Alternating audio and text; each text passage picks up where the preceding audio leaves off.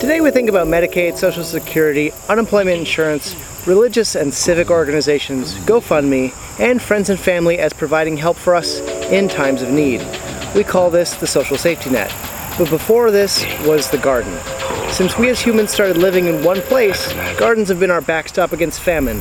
We're losing our ability to help ourselves and our community by neglecting this mainstay of every single civilization in history. This is the Low Tech Podcast. Hello and welcome, I'm Scott Johnson from the Low Technology Institute, your host for podcast number 54 on September 2nd, 2022, coming to you out of the Low Tech Institute's gardens in Cooksville, Wisconsin. Thanks for joining us today. We're talking about gardens before and after industrialization and the central role they've played and will play in our food system. We also have a few Institute updates. And don't forget to follow us on Twitter. Our handle is @low_techno. Like us on Facebook, find us on Instagram, subscribe to us on YouTube, and check out our website, lowtechinstitute.org. There you can find both of our podcasts as well as information about joining and supporting the Institute and its research. Also, some podcast distributors put ads on podcasts. Unless you hear me doing the ad, someone else is making money on that advertising. And while all of our podcasts, videos, and other information are given freely, they take resources to make. And if you're in a position to help support our work and be part of this community, please consider becoming a monthly supporter for as little as $3 a month through our Patreon page, patreon.com/lowtechinstitute. Thanks to B. Gribbs, Phil J., and Sam B. for signing up recently. If you'd like to sponsor an episode directly, please get in touch with us through our website, lowtechinstitute.org. This episode is brought to you again by the Poor Proles Almanac. Hey, this is Andy. And this is Elliot. And we're the Poor Proles Almanac. We talk guns, gardening, history, ecology, collapse, agriculture, hunting. Wait, guys, what about bears? You know, in boats? Oh yeah, that too. If you're wondering what's wrong with the way we're living today, you're not wrong. And if you want to start thinking about solutions for when that check has to be cashed, you can find the Poor Proles Almanac wherever you get your podcasts. This isn't a podcast. We're a commercial on a podcast. You don't need to tell them that. Today, we're going to hop in our time machine and head back to look at how everybody lived up until 100 years ago. And when I say everyone, I mean rich and poor alike. When I say everyone, I also mean in every country across the world where there are people who live in sedentary lifestyles. It's rare that we get to talk about something that is so universal, but yet is so far removed from how many of us live today. We're going to talk about gardens from the origin of domesticated plants through ancient Rome, Mesoamerica, onto medieval London and Germany. By visiting each one of these stops along the way, we're going to come face to face with the dwindling importance of the garden in today's over-industrialized world by looking at what our grandparents could do 100 years ago that we're now becoming incapable of doing. So let's hop into our time machine and we'll press a few buttons, beep, boop, and head back about 10,000 years to the Middle East. We could also be heading back 6,000 years in Mesoamerica, China, Europe, or North Africa. The story of domestication is largely the same. As our time machine stops, we see a group of people we might think are hunter-gatherers. They probably wear clothing woven of fibers and are living in semi-temporary shelters. And if we stick the babblefish from the Hitchhiker's Guide to the Galaxy in our ear and ask the people we see, how long have you been staying here? They might say, oh, we've been here a few months. Most people transition from hunter-gathering to permanent sedentary societies through an intermediate stage called seasonal sedentism. Basically, they would spend a season near a great resource, like a nut tree, or a series of nut trees in the fall, or rivers during the spring salmon run. As they begin to spend more and more time at the same locations each year during a season, they begin to have an effect on the plants around them. They would often kill and cut down plants that are poisonous or dangerous and help encourage the growth of the plants they could use or eat. And over time, they would select for plants that had a suite of traits. Fruits that hold their seeds or meat. Fruits and vegetables with less chemical or physical defenses, meaning they tasted less bitter and they were less work to digest. They often selected plants that produced more. They encourage something called synchronous germination, which is something that wild plants don't like to do. And that is, they don't all like to grow and bloom and fruit at the same time in case the weather is bad at that time. So they spread out their blooming and fruiting over a season to ensure that some plants will survive the year. Domesticated plants are easier to harvest when they all are ready at the same time. Over generations of selecting the traits they want and discouraging those they didn't, plants become domesticated. And obviously I'm glossing over a lot of research on this, but we're only visiting this group in the Neolithic for a short time, and now we're getting back in our time machine and heading to ancient Rome. We're visiting Rome, but we could be visiting many other pre-industrial, large-scale complex societies. It just so happens that we have good records of gardening from ancient Rome. We have gardening and cookbooks, as well as preserved gardens at Pompeii. And I'm going to read a long quotation from a book by Lawson into the record here as our time machine travels forward 8,000 years in history. Quote, "Until the 1st century BC, almost all Roman gardens were cottage gardens. Their plan and culture were governed solely by practical needs. From them, the mistress of the house used to replenish her larder and medicine chest and adorn the family shrine with flowers. Pliny the Elder reminds the luxury-seeking populace of later dates that in the past, a Roman garden was a poor man's only estate. It was the only market he had from which to provide himself with food. The prime function of a garden was to make its owner self-sufficient. This self-sufficiency was more easy of attainment in ancient Italy than in the northern countries, for the diet of the Romans consisted for the most part of salads. One of the chief considerations which made the Romans so fond of the garden was that its produce was always fresh and ready for the table without any cooking, and thus ensured a great economy in wood fuel." End quote. And now, as we see an example of this as we arrive in the Roman town of Pompeii just before the volcano Vesuvius covered it in ash in 76 BCE. We arrive at the house of Pansa, which is a modest compound in town probably owned by an upper middle class family. Within its walls, a quarter acre is devoted to a garden with 8-foot wide beds, paths, canals, a spring, and murals. The plots in ancient Rome, our guide would tell us, are called areae, and anyone who's seen a garden in the United States would recognize them immediately. Beds were supposed to be 4 feet wide, so you could weed them from either side, just like gardening books tell you today. They had raised beds with wooden sides, little shovels and trowels, and pots and fertilizer. They understood soil drainage and companion planting, even if they didn't know about the exact biological reason for the success of growing different species together. But here, we could even see a family that would be wealthy enough to buy all their food if they were transplanted to today's economy, yet in ancient Rome, they had an extensive garden for fresh fruits and vegetables. We have to keep moving, and so we jump back in our time machine and head forward about 700 years and a half a world away to the village of Seren, El Salvador. Like Pompeii, this village was buried in ash in the year 595 of the Common Era. And as we get out of our time machine, we see gardens bursting with a huge diversity of crops in a garden near a relatively modest thatched hut. Much more than we would expect to see. Instead of being grown in beds like in Rome, they grew in what are called ridge and furrow gardens, with one crop filling each ridge. The furrows are about 2.5 feet apart and create a really beautiful striped mini landscape of a garden. And as we look around a little more, we see almost all the trees in town are fruit or nut trees. Everything on the landscape is either medicinal, edible, or in some way useful. We hop back in our time machine and move forward a half a millennium to medieval Europe. In London, we know a lot about what they were growing because seed purchases and garden allotments, allotment rentals were recorded. The European medieval diet was sadly devoid of many of the exciting Mesoamerican vegetables like tomato, potato, squash, beans, and corn. Much of their diet was made up of root crops, brassicas, wheat, nuts, beans, peas, and greens, and especially kales.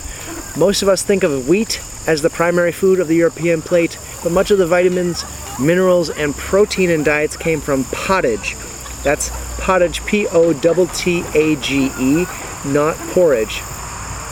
Pottage was an ever-evolving soup that lived in a big pot over the family's hearth. Each day, new ingredients would be tossed in, adding beans, peas, kale, leeks, onions, garlic, and when it was available, meat, fish, or poultry. The next day, the leftovers would just be added to create today's new pottage. Even in London, people had little gardens called kale yards or wort yards, which provided most of their fresh ingredients. In Germany and eastern parts of Europe, people didn't have gardens attached to their properties, but instead had small allotments up on the hills surrounding many of the valley towns. I remember when I was an exchange student in Germany, many families had little gardens on the outside of town with a little shack. And we would go up on a Saturday and take care the gardens, we'd weed, we'd harvest, we'd have a picnic, and of course, drink a lot of German beer. Every weekend, a harvest from the garden would be taken back to the house, and this model that was still in place today has been around since the Middle Ages.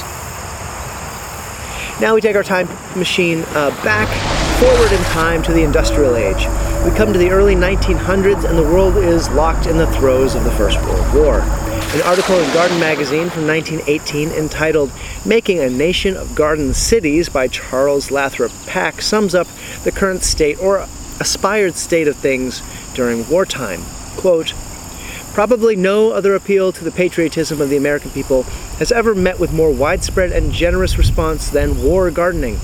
It set the great heart of America beating from coast to coast, inspired by the excellent showing made last year and spurred on by the knowledge that food will win the war. Men, women, and children all over the United States took up war gardening this year.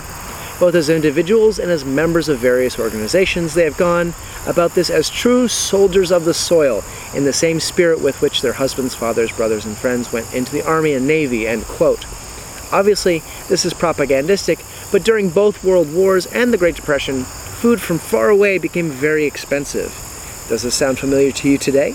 At the time, women controlled 90% of domestic food consumption and were the primary target of victory garden propaganda.